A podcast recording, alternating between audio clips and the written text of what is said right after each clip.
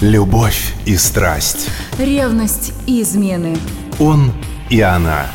Откровенно. Откровенно. Обо всем. Обо всем. И снова здравствуйте, с вами Алена Погорелая. Думаю, гамлетовский вопрос «быть или не быть» в отношении брака посещает почти каждого.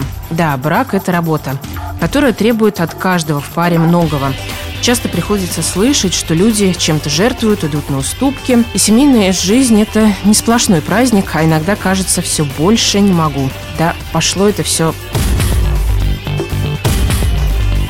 Мысли о разводе, как правило, приходят в критический момент. А таких ситуаций, как говорят психологи, немало. Это первый год семейной жизни, когда вдруг оказывается, что он разбрасывает свои носки где попало, а она просто ужасно готовит.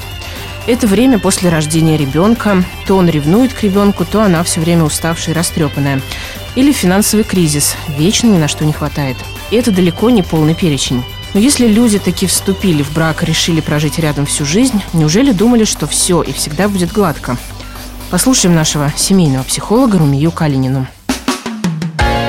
Мне кажется, что когда супруги начинают лучше осознавать, почему они состоят в браке, почему они поддерживают отношения, это позволяет чувствовать с одной стороны, более увереннее, спокойнее и, может быть, меньше чувствовать разочарований да, по поводу того, что не так здорово представлено в браке. Ну, давайте вот пример приведем. Да. Э, ко мне обращается пара, ну, есть, да, вот какие-то претензии, взаимное недовольство. Начинаем разбираться. То есть при этом они говорят о том, что нет, мы хотим сохранить мы не хотим разводиться, для нас семья очень важна. Начинаем выяснять, а что именно в семье важно? И, предположим, важно является воспитание детей.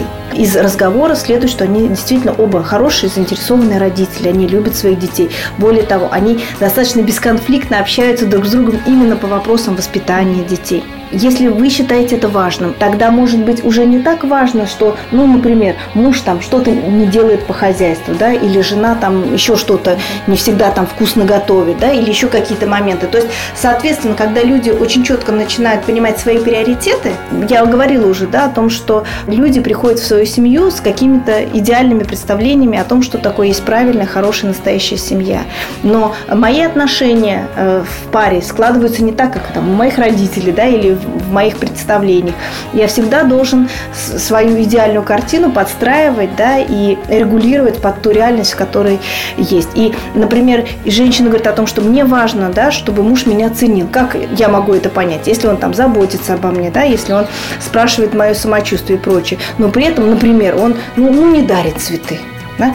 Можно это пережить? Можно пережить, когда цветы перестают быть единственным признаком того, что она важна для своего мужа. То есть, как только появляются какие-то другие знаки, да, то это уже становится неважным, потому что я, как женщина, получаю много других признаков того, что муж обо мне помнит, да, что я для него важна, что он меня любит и так далее.